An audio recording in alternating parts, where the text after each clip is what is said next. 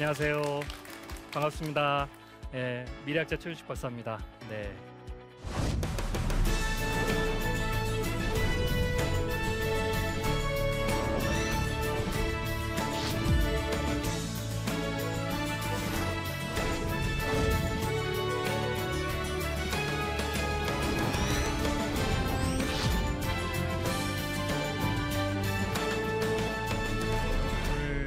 포스트 코로나에 대해서 두 번째 시간입니다. 전 시간에는 코로나가 어떤 양상으로 유행이 전개될지 우리가 좀 살펴봤고요. 거기에 따라서 뭐 경제적인 어떤 부분에 대한 예측 그리고 어떻게 대비해야 되는지를 얘기를 했습니다. 오늘 시간에는 조금 더 넓게 좀 세상을 우리가 통찰해 보고자 합니다. 그래서 포스트 코로나, 즉 코로나19 이후에 세계가 어떠한 부분에서 좀 변화가 일어날지, 그래서 한국뿐만 아니라 전 세계의 뭐 정치에서부터 시작해서 또 산업에 이르기까지 문화에 이르기까지 어떤 큰 변화들을 우리가 좀 생각해 봐야 되는지 이 부분을 좀 여러분들과 함께 나눠보도록 하겠습니다. 뭐 이런 얘기들을 많이 해요. 이번에 이제 코로나19로 인해서 그 이전과 이후가 굉장히 큰 변화가 일어날 것이다. 코로나19 이전에 이미 시작됐던 미래의 어떤 변화들이 있어요.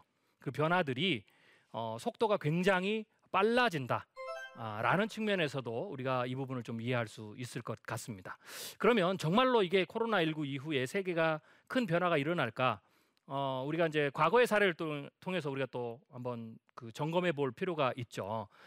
대표적으로 전염병이 발병을 하고 그 전염병 발병 이후에 세상이 크게 변했던 사례들이 있습니다. 대표적으로 그게 이제 중세에 일어났던 패스트입니다. 1347년에서 1350년에 유럽에서 유행을 했거든요. 그래서 한 2천만에서 한 3,500만 명 정도 사망했을 것이라고 추정을 해요. 대규모 사망자가 발생을 하니까 인구가 급격히 감소했겠죠. 인구가 이렇게 감소를 하니까 도시에서의 노동력이 급감을 한 거예요. 그러니까 일할 사람이 굉장히 줄어든 거죠. 사망자가 워낙 많다 보니까 살아남은 사람들은 인건비가 높아지겠죠. 그러니까 사람에 대한 가치가 높아지는 거죠. 노동력에 대한 가치가 높아지니까 자연스럽게 어떻게 되겠어요? 인권에 대한 어떤 그 가치도 사실은 올라가는 거예요. 네. 그리고 또 우리가 종교적인 영역에서도 변화가 일어났어요. 뭐 예를 하나 들자면 이제 교회 안에서도 그때 중세에 캐톨릭이 지배를 하던 시대잖아요. 그러니까 그때 사람이 많이 죽으니까 두 가지의 반응이 나왔습니다. 하나는 뭐냐? 신이 정말 살아있느냐? 이렇게 많은 사람이 죽는데. 네. 그래서 신에 대한 어떤 부정, 아까 같은 인간에 대한 가치, 존중, 네. 뭐 이런 게 한쪽에서 흘러나고요. 또 한쪽에서는 이게 지금 패스트가 신이 주는 재앙이다. 우리가 하나님을 잘 섬기지 못해서 뭐 이런 식으로 또 얘기를 하는 부류도 있었죠. 그러니까 이런 일이 있다 보니까 이 내용을 듣고 뭐 회개하는 사람도 있겠지만 굉장히 거부감이 있겠죠. 그런 상황에서 성직자도 많이 죽다 보니까 이제는 성직자를 새로 충원해야 되잖아요. 그러다 보니까 어떻게 되겠어요? 조금 잘 준비되지 않는 그런 성직자들이 많이 나오다 보니까 전체적으로 성직자의 질이 떨어진 거죠. 그러니까 이런 것들이 맞물려 가면서 종교개혁의 어떤 토양이 형성된 거죠. 네, 그게 이제 패스트로부터 이제 점점점 사회 변화가 나타난 그런 상황입니다. 그래서 이번에도 과연 그럴 건가? 그렇지만 이제 이번과 그 패스트와 다른 것은 이제 사망자 규모가 절대적으로 많이 차이가 나죠. 그래서 뭐 다른 시대가 오고 막 이런 부분의 급격한 변화는 없겠지만 그래도 이번에는 역시 기존에 이미 시작됐던 여러 가지 변화들이 좀 더 가속화되는 일들은 충분히 일어날 수 있다라고 우리가 볼 수가 있습니다. 그러면 단기적으로 혹은 또 장기적으로 우리가 어떤 변화들이 있을 수 있는지 그 부분을 조금 더 짚어보도록 할게요. 단기적인 변화를 좀 먼저 생각해 보겠습니다. 뭐 단기적인 변화를 한 것은 지금부터 1년, 3년이 아니라 2차, 3차가 끝나고 이제는 종식이 실제로 종식이 되는 그 시점이죠. 그래서 내년 이후 혹은 뭐 내년 중반 이후 이렇게 생각하셔야 돼요. 그래서 그 동안에는 어떤 일이 벌어지느냐 몇 가지 간단하게 좀 살펴보겠습니다. 첫 번째로는 일단 경제가 급속하게 위축이 됐기 때문에 단기적으로는 경제가 살아나는, 이건 이제 리바운드, 반등 이렇게 되거든요. 이제 그런 부분들은 단기적으로는 좀 있어요. 예, 그렇지만 그 이후에는 뭐 글로벌 경제 위기 충격 뭐 이렇게 하면서 리세션이라고 하는데요. 경기 하강이 있을 가능성이 있다. 그러니까 쉽게 얘기해서 장기 저성장, 저성장이라고 보면 됩니다. 그래서 성장률이 굉장히 높지 않은 뭐 제로나 낮은 수준, 1%나 뭐 이런 수준에서의 경제. 그래서 이 말은 경제가 코로나19가 끝났다고 해서 굉장히 빠른 속도로 다 회복되고 코로나19 이전으로 돌아가지는 않는다라는 겁니다. 그다음에 이제 세계화의 방향도 조금 변화될 가능성이 있어요. 그러니까 세계화가 멈추는 건 아니에요. 예. 각국이 추스려야 되잖아요. 경제를 회복시키고 추스려야 되니까 글로벌 어떤 공조나 협력 혹은 뭐 이런 거보다는 일단은 자국의 경제를 먼저 생각하는 그런 어떤 풍토가 일어나겠죠. 그거 당연한 거 아니겠습니까? 일단 우리가 먼저 회복을 해야 되니까. 그러다 보면 그 반대의 입장에 있는 세계화라든지 글로벌라든지 뭐 공조라든지 이런 부분들이 상당히 조금 후퇴할 가능성이 있다. 혹은 멈출 가능성이 있다라는 거죠. 그런데 앞으로는 가상세계 안에서의 세계화가 있어요. 예, 이제 우리가 이제 인터넷이라고 하잖아요. 그 인터넷이 지금 2D죠. 예, 이게 이제 3D로 넘어가요. 예, 그리고 가상의 공간이 훨씬 더 현실을 더 반영해서 사람들이 교류가 훨씬 더 가속화되겠죠. 그래서 제가 이걸 뭐라고 그러냐면 가상세계 안에서의 세계화, 즉 물리적 세계 안에서의 세계화는 당분간 좀 위축이 되거나 멈추거나 후퇴할 수 있지만 이제는 대안이 생긴 거죠. 그래서 가상세계 안에서, 가상공간 안에서의 세계화라고 제가 규정을 하는데 그런 부분들은 좀 촉진이 좀 빠를 것 같다.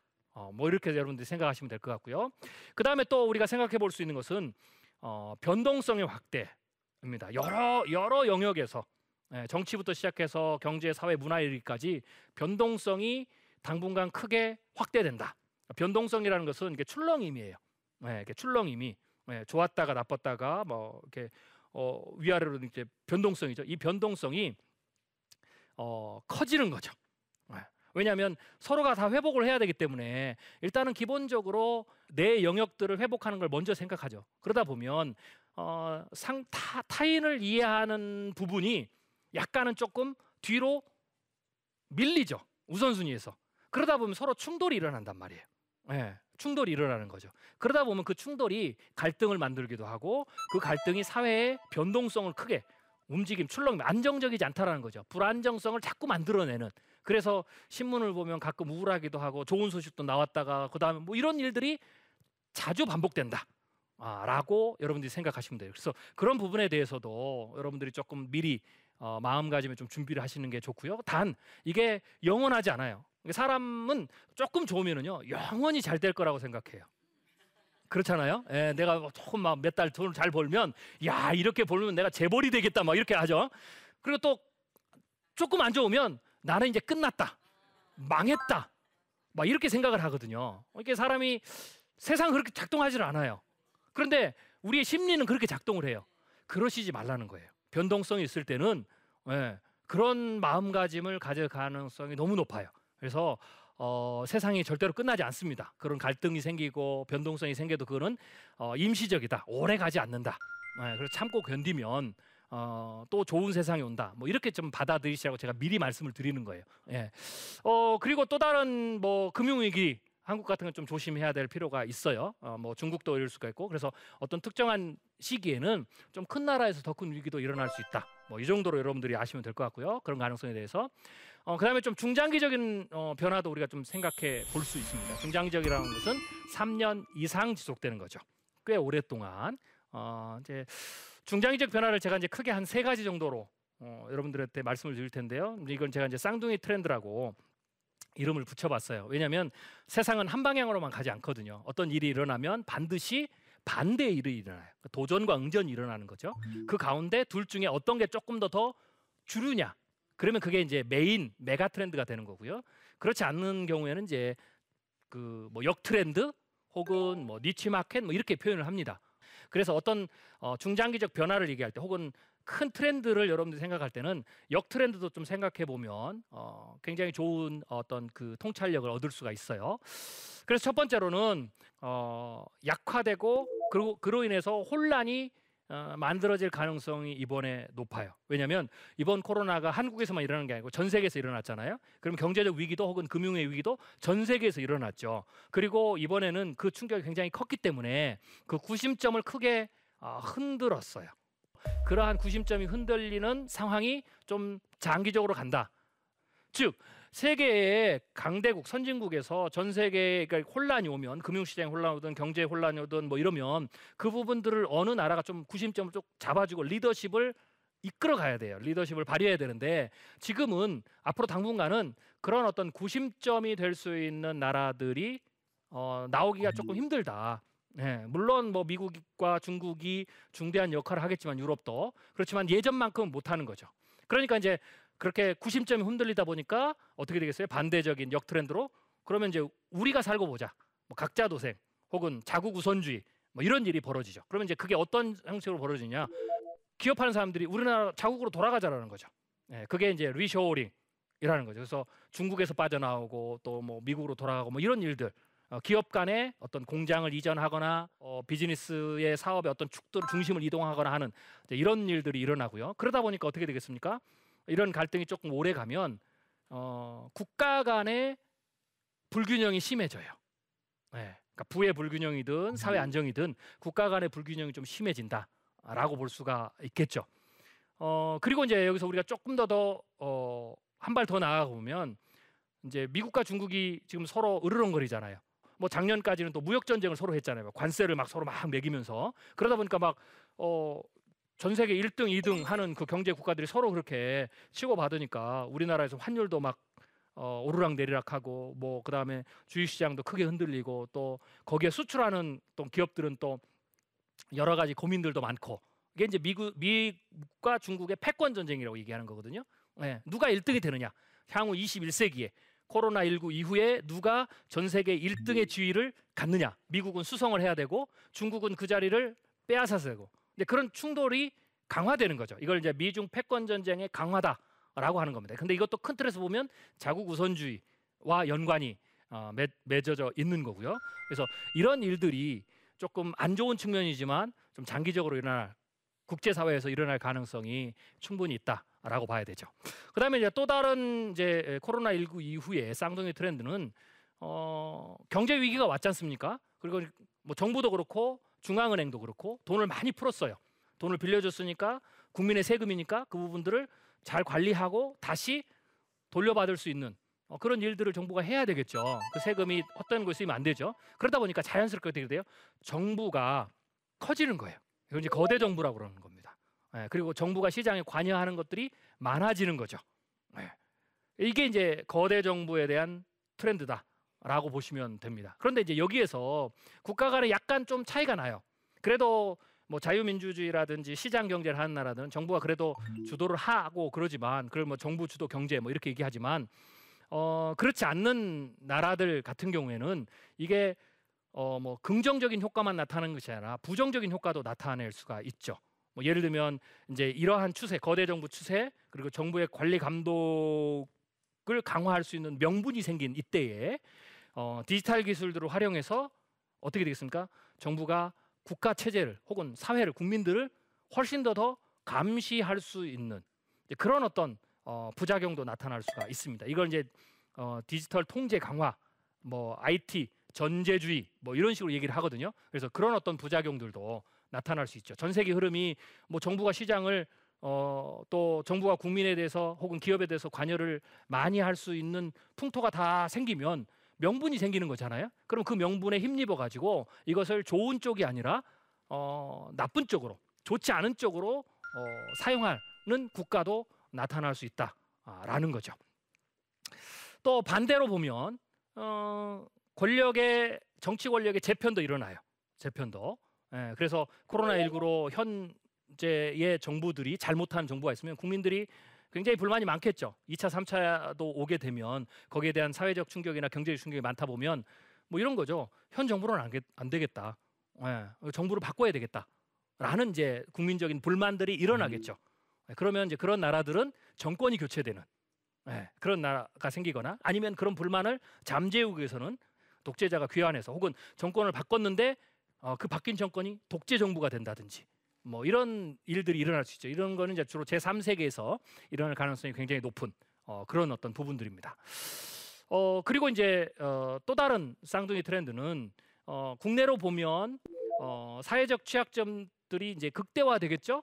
예, 그래서 의료라든지 혹은 빈부격차가 이제 심화되겠죠. 이제 그런 어떤 사회적 취약점의 극대화도 나타날 수가 있고, 혹은 일자리 갈등의 심화, 뭐 이런 것도 일어날 수가 있겠죠. 그래서 그러한 부분들을 좀 어떻게 대응하느냐, 즉 사회적인 감춰져 있던 문제들이 이제 위로 부상하는 겁니다. 그래서 그것을 갈등이 커지는 국가가 있을 수가 있고, 그 갈등들을 이제 드러났기 때문에 전 국민이 정부와 힘을 합쳐서 잘 해결하는 국가도 나올 수 있겠죠. 그래서 그런 사회적 취약점들이 수면 위로 많이 일어나는 그런 시기가 당분간 좀 나타날 거고요. 그렇지만 이제 반대로 보면 이 문제를 어떻게 해결할 것이냐, 예를 들면 일자리가 사라지는 문제, 또 경제 동력이 줄어드는 문제, 그리고 뭐 지금 새로 나는 이런 문제들을 어떻게 해결할 것이냐라고 했을 때 좋은 점으로는 이제 미래 산업이라고 하는 인공지능이라든지 뭐 3D 가상현실이라든지 이런 것들이 혁신을 더 불러일으킬 수 있어요. 네. 그러니까 기존에 있는 것으로는 한계가 있기 때문에 이걸 극복하기 위해서는 새로운 시장을 찾아야 된다, 혹은 새로운 산업을 찾아야 된다. 그리고 경제를 성장시키기 위해서는, 회복시키기 위해서는 그런 부분에 있어서 적극적으로 우리가 앞서가야 된다, 이런 분위기가 나오겠죠. 그리고 이제 이번에 특별히 코로나19로 많은 사람들이 외부 활동을 적다 보니까 우리가 언택트라고 말하는 것처럼, 혹은 랜선 라이프라든지 뭐 이런 것들을 강제적 경험을 굉장히 많이 했잖아요. 네, 억지로 난 하기 싫은데. 네. 그런데 그 경험을 하다 보니까 어떻게 되겠어요? 거기에 대해서 아, 좋은 점이 많이 있구나, 이걸 느끼게 되는 거죠. 그래서 다가오는 미래 산업에 대해서 전체적으로 좀 수용성이 높아지는 거죠. 또 그것도 하나의 동력이 돼요. 그래서 그러한 부분들을 굉장히 잘하는 국가 혹은 잘하는 기업들은 오히려 더 빠르게 성장할 수 있는 어떤 그런 기회들도 중장기적으로 일어날 수 있다라고 우리가 생각해 볼 수가 있습니다. 자, 그러면 일단은 뭐 단기적으로 그리고 중장기적으로 전 세계에서 어떤 변화가 일어날지 그냥 중요한 포인트들을 살펴봤습니다. 이제 마지막으로는 우리가 이제 코로나19를 통해서 그러면 뭐 이런 변화도 있고 위기도 있고 기회도 있고 막 이러지 않습니까? 그러면 우리가 무엇을 배울 것인가? 이 부분을 좀 정리하고 제가 마무리를 하려고 합니다. 크게 한 6가지 정도인데요. 이거는 제가 전 시간에 말씀드렸듯이 2차, 3차 유행 을 우리가 준비할 때도 필요하고요.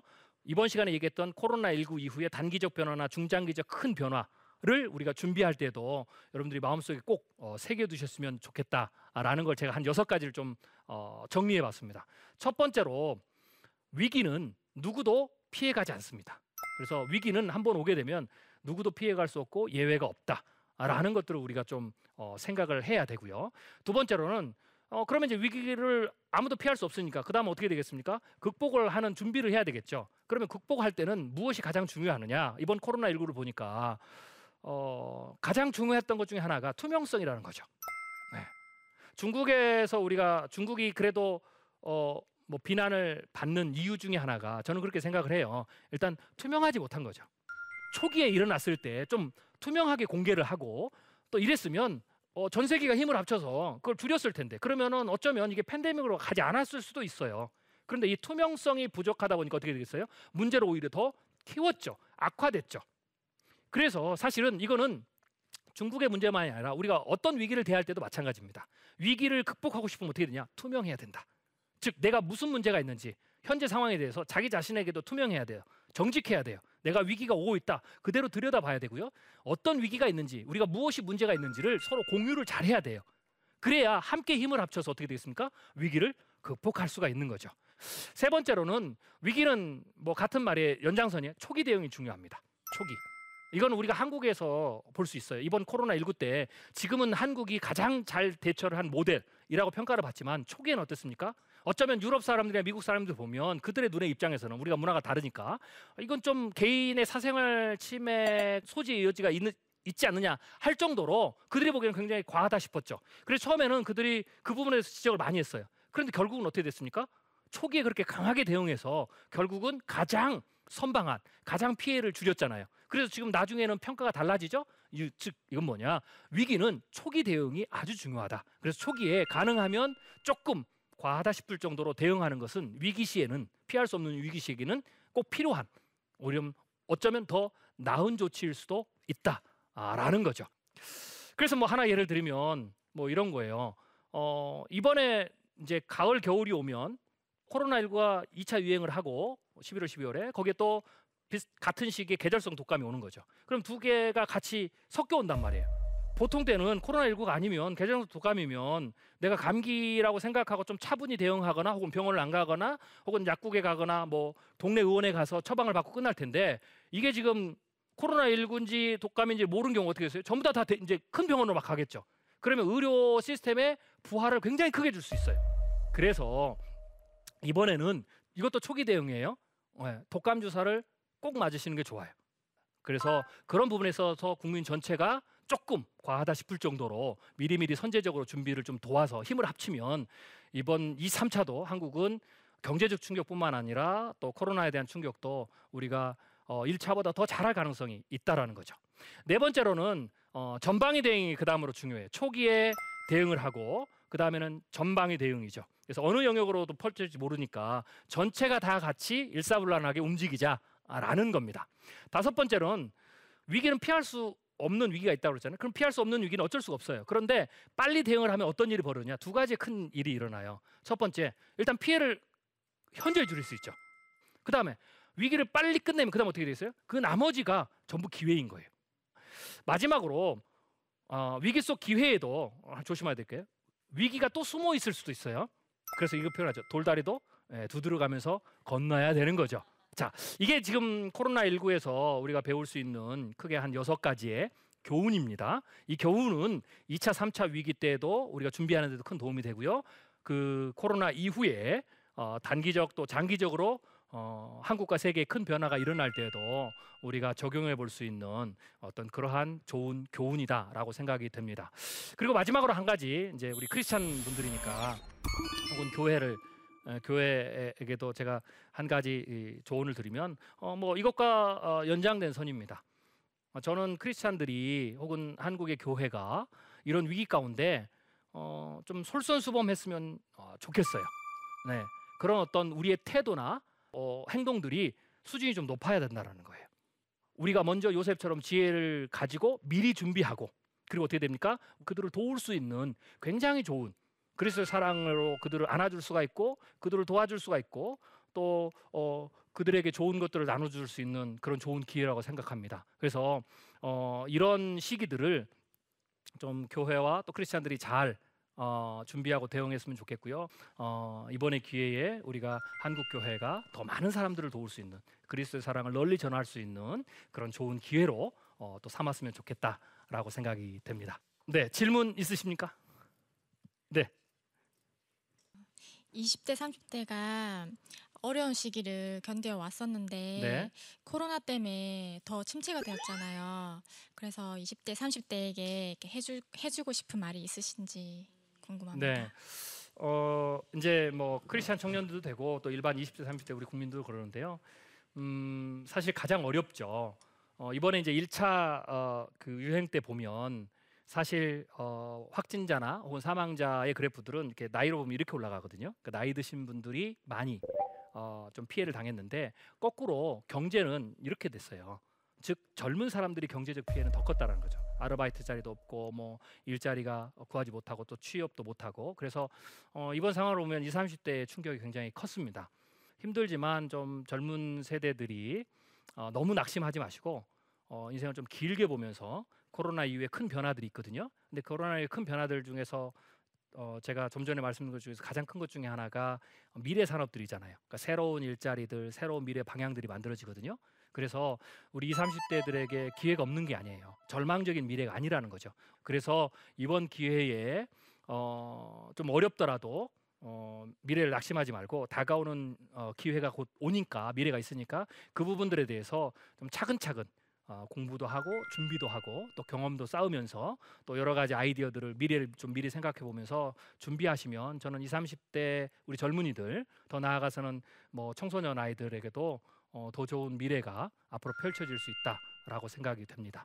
네, 네 감사합니다. 오늘 뭐 전 시간과 이번 시간 두 번에 걸쳐서 여러분들이 코로나19 이후에 한국과 세계에 어떤 변화가 일어날지에 대해서 제가 또 발표한 시나리오를 잘 들어주셔서 감사합니다. 여러분들을 이 내용을 듣고 부디 잘 준비하셔서 위기를 잘 극복하시고 더 나은 미래를 만드시는 데 또 우리 크리스찬과 교회가 앞장서 주셨으면 좋겠습니다. 그렇게 해주시기를 부탁드리면서 제 강의를 마치도록 하겠습니다. 감사합니다. 이런 얘기들을 많이 해요. 이번에 이제 코로나19로 인해서 그 이전과 이후가 굉장히 큰 변화가 일어날 것이다. 어떤 일이 일어나면 반드시 반대의 일이 일어나요. 도전과 응전이 일어나는 거죠. 그 가운데 둘 중에 어떤 게 조금 더 주류냐, 그러면 그게 이제 메인 메가 트렌드가 되는 거고요. 그렇지 않는 경우에는 이제 뭐 역 트렌드 혹은 뭐 니치 마켓 뭐 이렇게 표현을 합니다. 위기는 누구도 피해가지 않습니다. 그러면 이제 위기를 아무도 피할 수 없으니까 그 다음 어떻게 되겠습니까? 극복을 하는 준비를 해야 되겠죠. 그러면 극복할 때는 무엇이 가장 중요하느냐, 이번 코로나19를 보니까 가장 중요했던 것 중에 하나가 투명성이라는 거죠. 그래서 이번 기회에 좀 어렵더라도 미래를 낙심하지 말고 다가오는 기회가 곧 오니까 미래를 좀 미리 생각해 보면서 준비하시면 더 좋은 미래가 앞으로 펼쳐질 수 있다라고 생각이 듭니다. 네.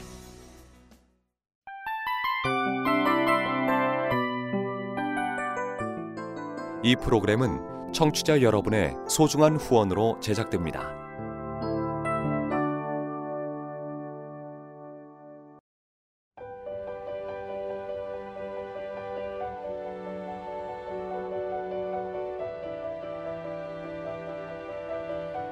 세상에는 수많은 교회들이 있지만 더 깊이 있는 말씀 강해를 찾기 위해 크기로만 교회를 선정하지 않습니다.